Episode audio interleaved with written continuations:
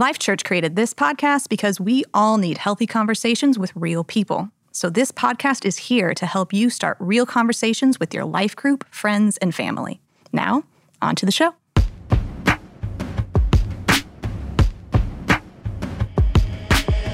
Welcome to the You've Heard It Said podcast. This is Allie. And this is Jason. And today I thought we could start by answering a few lighthearted questions. So, first of all, if you had a million dollars, how would you spend it? Is this one of those questions where you're going to like trap me based on how I answer? No. What are you what are you even talking about? You know, like I'm supposed to say a certain thing and if I don't, then I look really selfish or something. No, this is just supposed to be a fun question. Okay.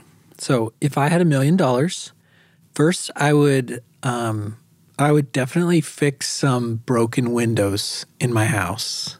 I've got Oh, a couple okay. kids and several broken windows. so I would do that. Nice. oh no, no, I would no. First, I would tithe, and I Oh, would. uh, and now I'm right. like, oh my goodness, that's a lot of money. But I would. I Fair. would tithe. Yeah, nice. Uh-huh. Uh, okay, so our cars have like a combined five hundred thousand miles literally on them. So I think though we would just like maintain, like do a little maintenance, not replace them. Okay. Uh, some trips, definitely some travel. Nice. Yeah.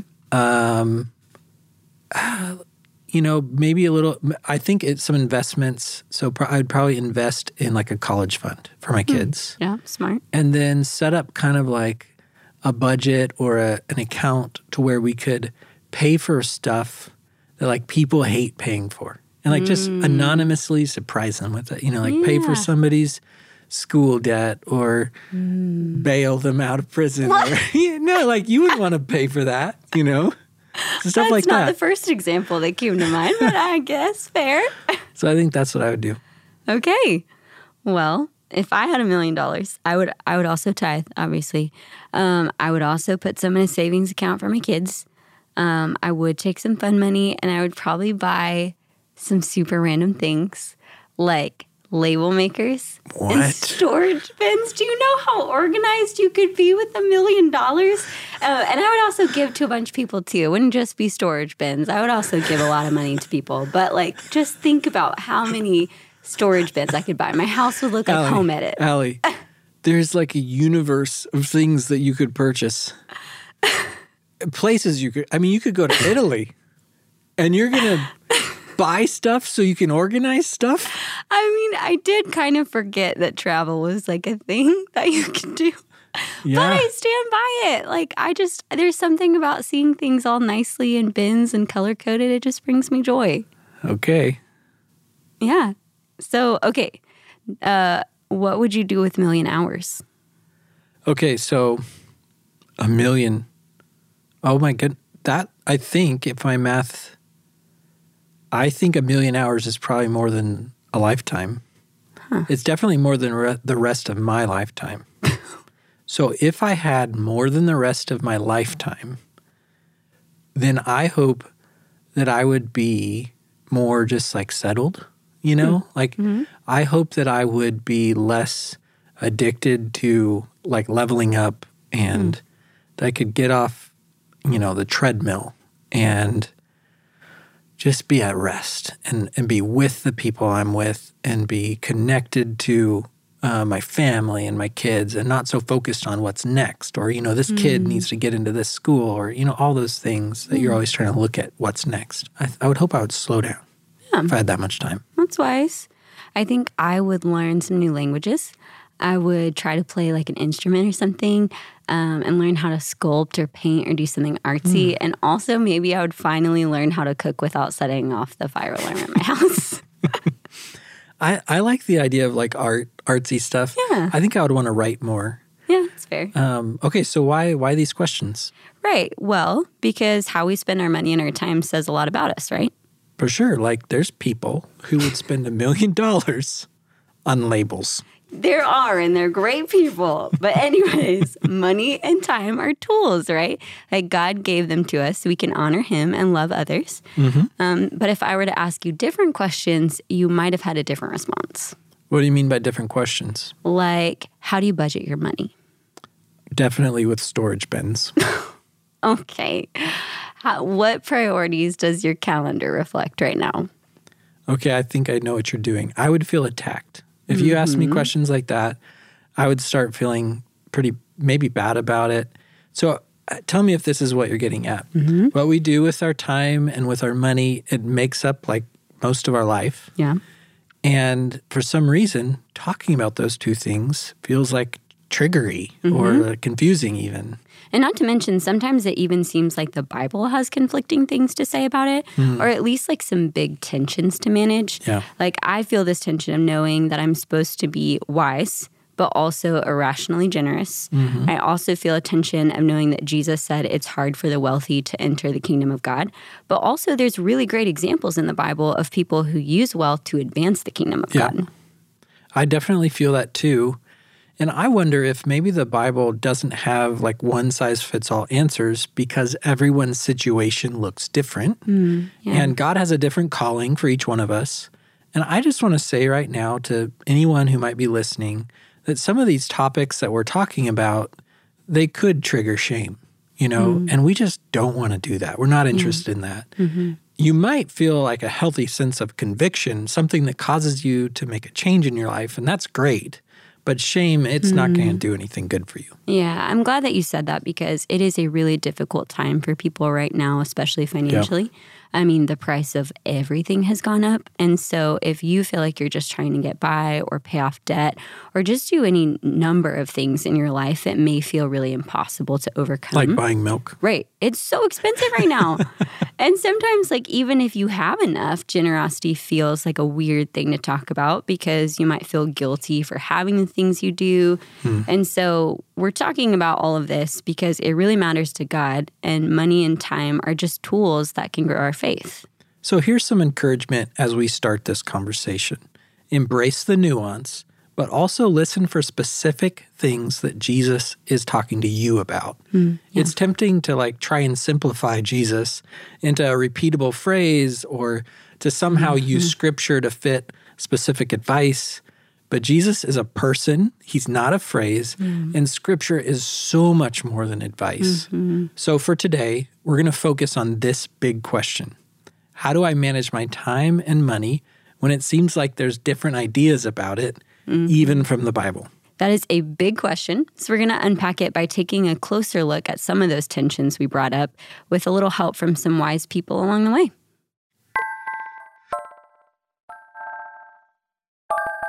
First of all, let's talk about the tension between work and rest.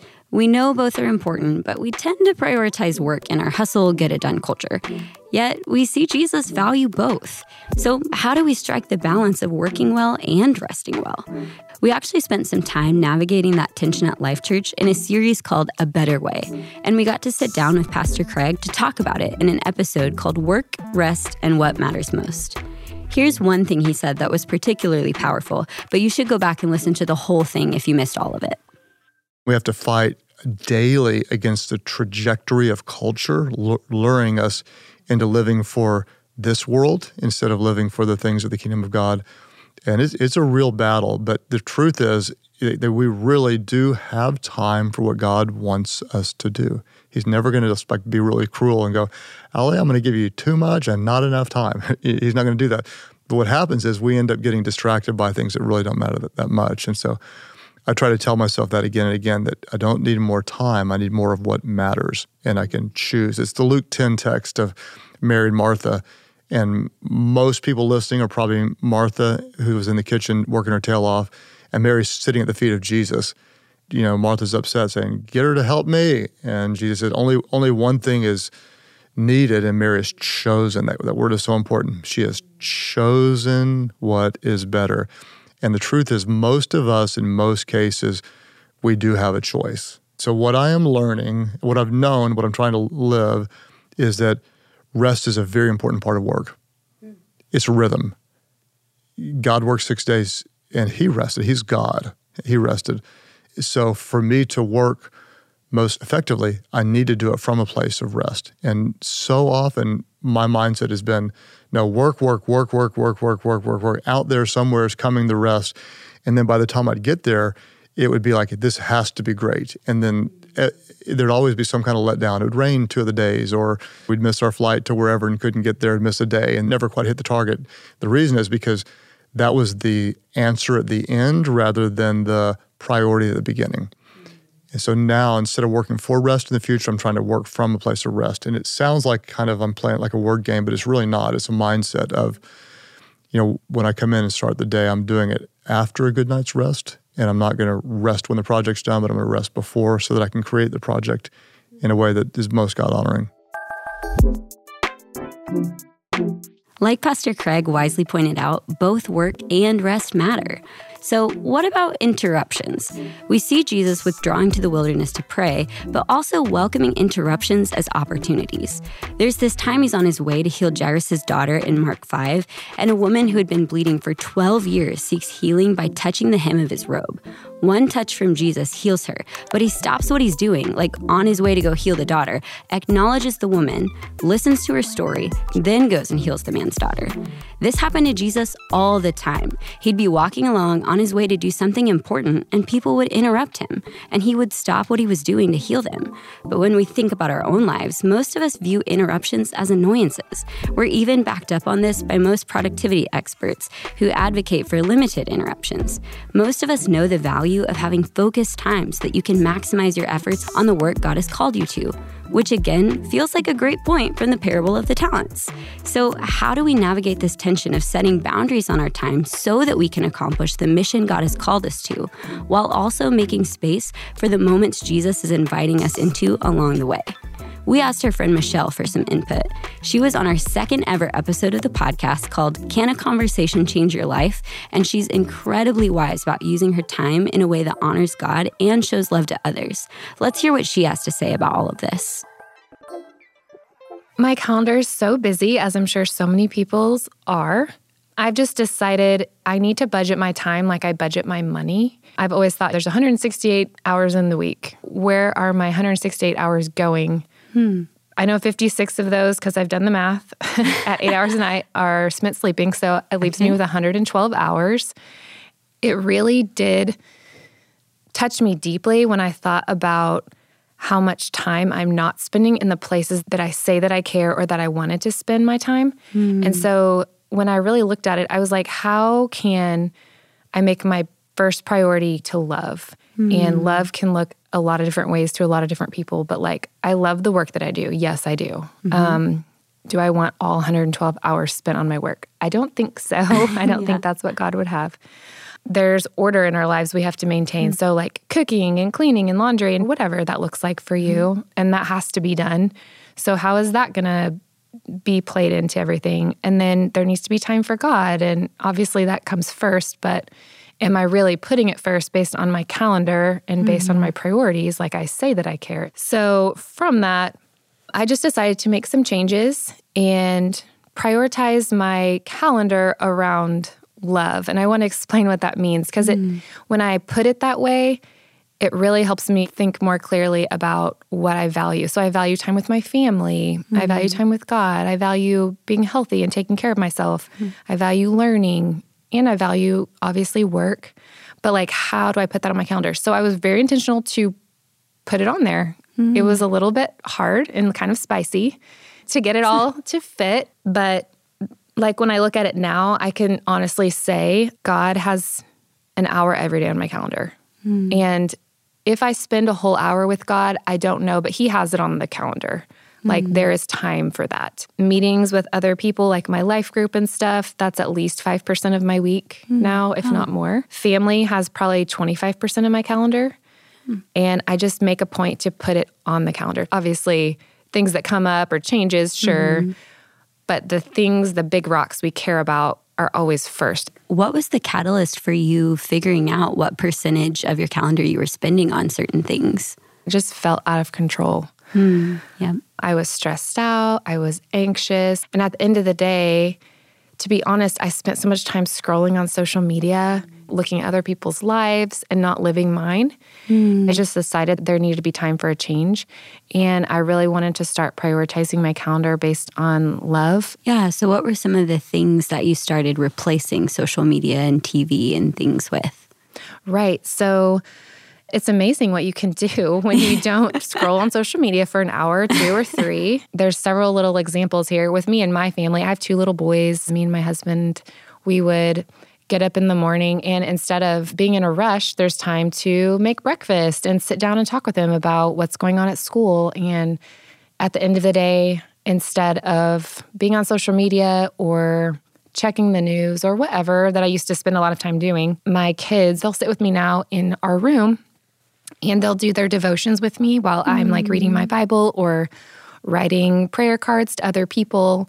And that's just what they mm. did on their own. I yeah. didn't even really have to talk them into it.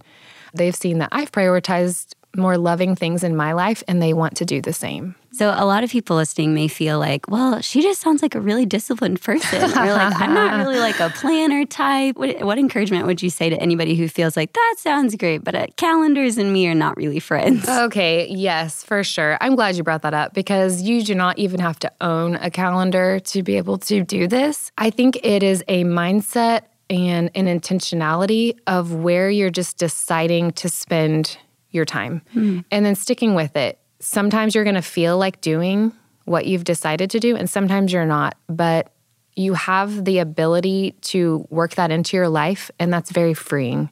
So let's say you decide, I want to cook dinner three times a week for my family. You might come home on Tuesday and be like, I don't have any energy to cook for my family. Gosh, I'm already letting myself down. I thought I valued this, and right now I just don't feel like it. That's okay too. maybe pick another time. Like the point is, you wanted to spend an hour serving your family in some way. Hmm. So find an hour on another day that maybe you have a little more energy to do that for your family. It's just about loving others. So, yeah. like, if my having something planned gets in the way of being patient with my child, that's probably not the right choice. Like, I, am hmm. always yeah. going to choose the loving option mm-hmm. at the end of the day. So, for anybody who just feels like, man, this all sounds great, but I just don't know if there's enough time. Like, my to do list feels full. I have so many people that I want to love. And then also, my dirty dishes are piling up to where there's like creatures growing in my sink. Like, for what sure. would you tell them?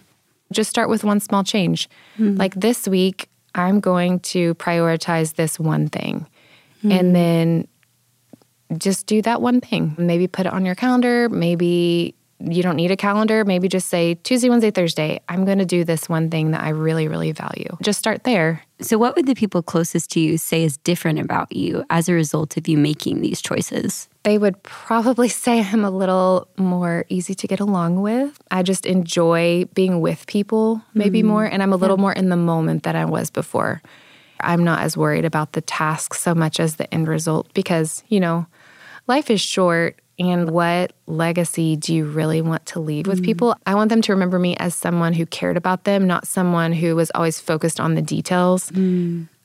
I think at the end of my life, I just want to look more like Jesus. And I think Jesus made time for people. Mm. He is never too busy. Even in the Bible, you know, like when Jesus made time for people, even though people were pushing him on every side, he would stop and talk to someone or he would stop and heal someone. And I want to look more like Christ. So I think even just making time and being intentional with where um, I spend my time, where I don't spend my time to, and what I value in the end looks more like Christ because of just the approach to valuing time like you value mm-hmm. money. Like as a resource, I think God did that best. So just learning from his example.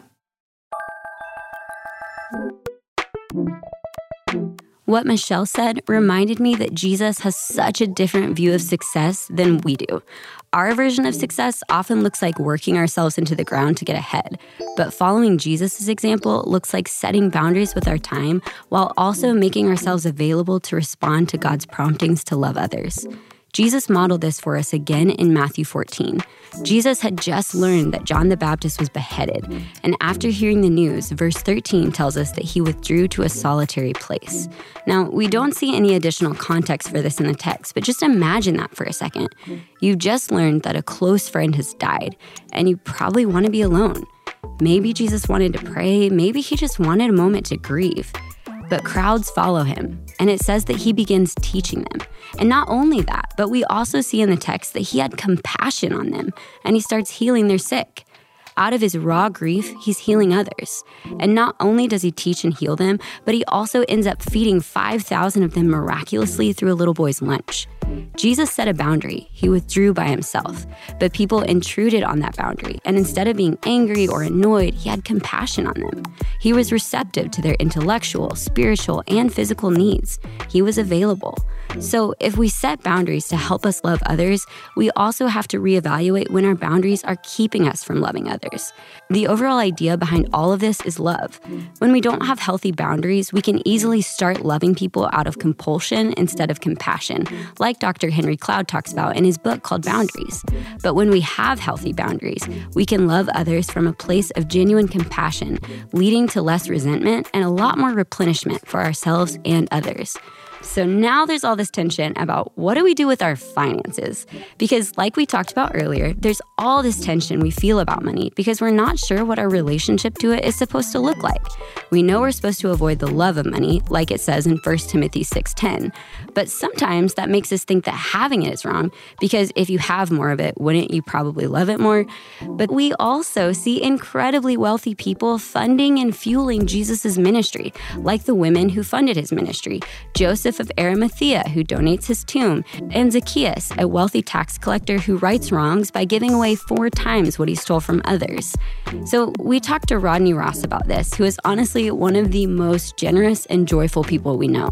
He's our church's team leader of generosity, and we think you're really going to love what he had to say about all this tension you know, God really wants our heart. He doesn't necessarily need our money. He, he wants our heart. When Jesus is asked, What are the greatest commandments? And the 1st mm-hmm. one is to love God with all our hearts, mind, soul, mm-hmm. and strength. And mm-hmm. the second one is to love our neighbor as ourselves. Mm. When I think about that, I think about generosity and being generous toward my neighbor, but it's as I am to myself. Mm. And so mm. part of why we are given resources is to provide for our basic needs, to provide for our family, to take care of the responsibilities that God has uh, laid in front of us. And as we do that, that keeps us healthy. It helps us do life in community.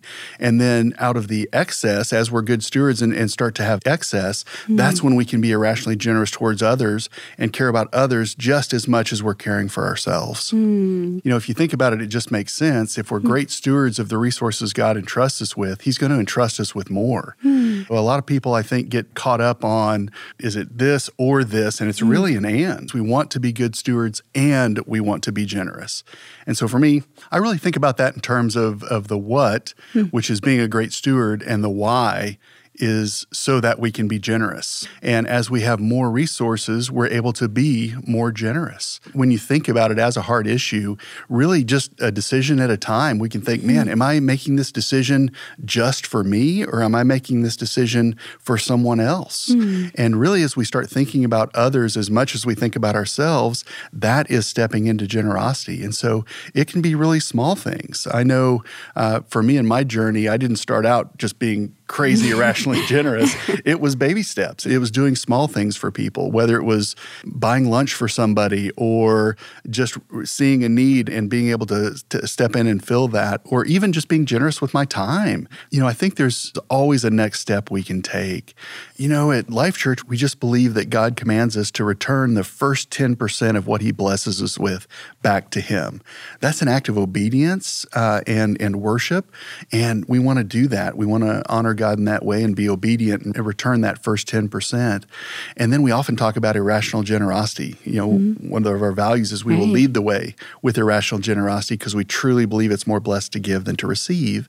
And once we're returning that tithe, irrational generosity starts after that that's when we give out of the 90% that God lets us choose how to steward. I, I, know there were times before I started faithfully tithing that I thought about that 10% and recognized, mm. man, that is a lot. I don't know if I can do that. and you know, what I've really come to believe is that we're all on a journey. Mm. None of us have arrived. God's still working mm. on me in so many areas of my mm. life. A, a, great question is just what is my next step? Hmm. And, you know, maybe, you know, not able to give 10% today, but man, what can we give? Hmm. So often when I'm in discussions with people and just ask questions of, you know, man, one of our values at Life Church is we give up things we love for things we love even more. Mm-hmm. Man, maybe what's something we could give up so that we could give instead and let mm-hmm. God multiply that and bless a lot of other people. Maybe it's we give up our streaming service for six months. Mm-hmm. What could that look like? I think finding that next step is really good. And then the other part is mm-hmm. it's not about the amount of money that we give. And, and God tells us he loves a cheerful giver. Mm-hmm. And so that'd be the second question to ask is one, what is God prompting me to do? What could I take as my next step? And then after that, you've, got to follow that up with what can I cheerfully give? Mm-hmm. Because if we're giving out of guilt or if we're mm-hmm. giving out of like, uh, I have to, like it's, it's a law that I have to, mm-hmm. you know, that's really missing the point. We want to give cheerfully because God has our heart because we recognize that's part of his nature, is part of his character, and we want to be more like him and we want to bless others around us. And so as as that takes hold, it becomes less of a burden and it becomes a lot easier to find uh, those steps and find those opportunities. So you get to see and hear a lot of generosity stories as a part of your role at Life Church. And so I wondered if you could share maybe one or two with us. The first one that comes to mind is a is a story from one of our campuses, and it's it's about a lady who was on a fixed income, but man, God had her heart, mm. and she just wanted to take a step and be more generous. And so she just was kind of wrestling with God about, hey, what what step could I take? And she was walking in her neighborhood one day and just looked down and saw some change on the ground and decided to pick it up and just felt like God told her, just do your part and I'll provide. Mm-hmm. And so she just started walking around everywhere she went looking for change. And last I heard, she had given over $400 just from picking up change wow. and being able to give that.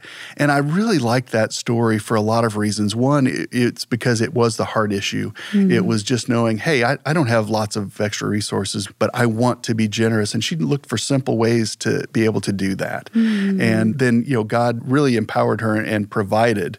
And so that's really true for all of us. God is our mm-hmm. provider. Mm-hmm. And so when we have a heart for generosity, He's going to provide both the opportunity and the means mm-hmm. to meet those opportunities. We also got some business owners in our, our church who actually give out of the proceeds of their business oh. and just have decided that, hey, we're in this both to provide a great service, to take care of our employees, but we also want to be generous with the resources that God provides through our business. It really is being just a great steward of, of resources that God entrusted them with when people are generous, I, I really see God in them. Mm. I'm just reminded of the very character of God, which is He is generous. That's part of His nature, it's part of who God is. He mm. created the heavens and the earth, uh, He mm. breathed life into us. Hmm. He created us. He's given us so many good gifts. He hmm. gave uh, His Son Jesus to die for our sins, and that's incredibly generous. And so that really has been most impactful for me is just getting a deeper understanding of, of the true character and nature of God as hmm. generous. And we just just get to choose. What we find so often is when we bring resources to ourselves, we consume those and they're gone. Mm. And we, we just are left unsatisfied and we just need more and we want more. The cycle of trying to gather and then consume, gather and then consume, and it's never fulfilling. A better way to live is to just be good stewards of what God's entrusts us with and then and then give generously and then God takes that, multiplies it, does infinitely more than we could ever think, ask or imagine, and somehow God just does what only he can do in our hearts and we find contentment in that.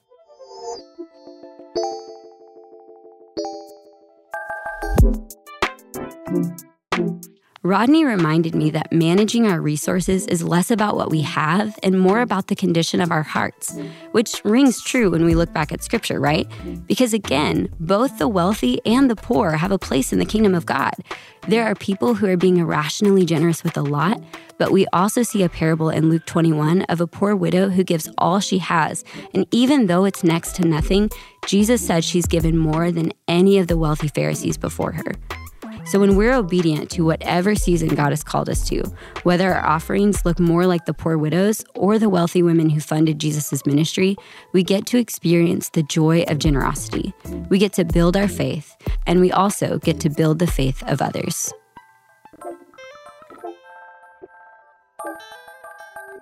All right, so I'm picking up on several themes for sure throughout this episode. Okay, let's hear them.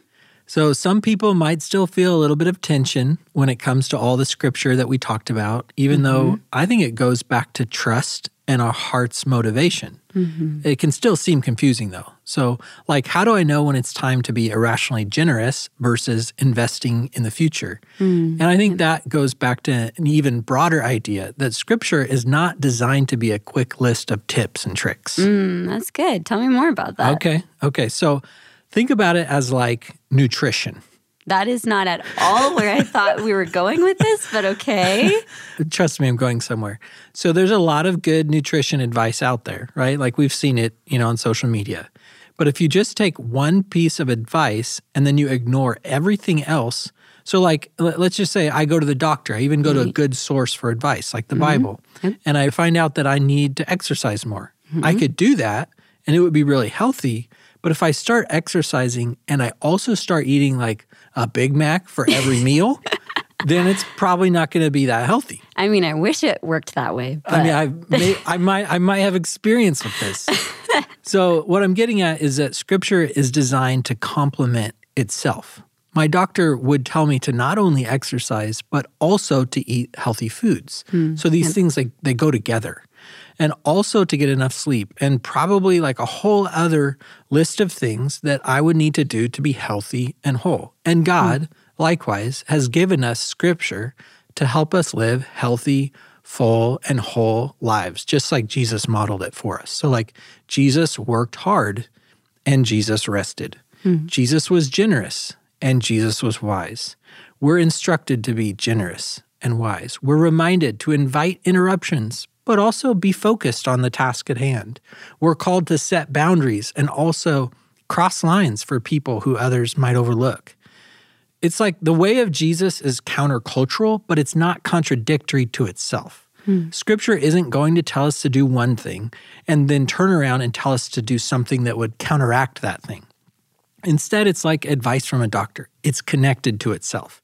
It helps us have a holistic understanding of how God calls us to live. So you hmm. can't just pluck one verse out of context, build your entire theology and life hmm. around it. Instead, we have to really dive into the context of what's happening in the story to get a fuller picture of how it applies to our life. Hmm, okay, so I like that analogy and I think that it's really helpful. I also think it's really important that when we go to scripture, we're going there with a heart to learn and to get to know God, not just to like prove a point that I really want it to make. Yes, say that again, louder. Right. Well, I mean, I can easily approach scripture with my own agenda, right? Like Yeah. I can hope to find verses that affirm my worldview or tell me what I want to hear. I've done it. But that's a wrong way to approach it. I mean, I've done it too, but instead, I want to approach scripture with a genuine desire to get to know God. And when I mm. do that, then I can trust that God is a good shepherd who's going to lead me in the way I should go. Right. So if we get back to our big question about how do we manage these seemingly competing ideas of time and money, I think we realize that money and time are like ways that we spend our lives. Hmm. And if our goal is to become more like Jesus, like you said, to get to know God better, which I think is a pretty good goal, then the way that we spend our time and money will vary. It's going to be different for different people, but it needs to help us grow in our love for God and others. So if the way that I spend my time and money isn't good news for people, then that's probably not about Jesus, right? Because Jesus, he came for the poor and the sick and the hungry and the prisoners and the overlooked and the mm, me. If I'm not living that way, then I probably have some more work to do to become more like Jesus. Mm, that's good. And I do. Yeah, me too. me too. We're on a journey. But everyone's next step this week is going to look a little bit different, and that's okay. So, as we go throughout this week, think about any principles in scripture that maybe confuse you a little. How could you sit in that tension and figure out what God might be showing you?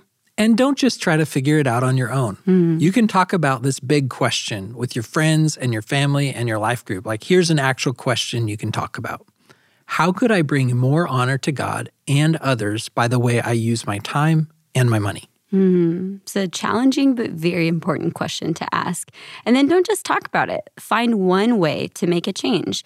Just ask God to reveal any ways that your budget or your calendar could better reflect Him. And then just pick one thing. You may think of like a million things, just pick one. One way that you can bring more love to others this week with how you manage your resources. And then do it.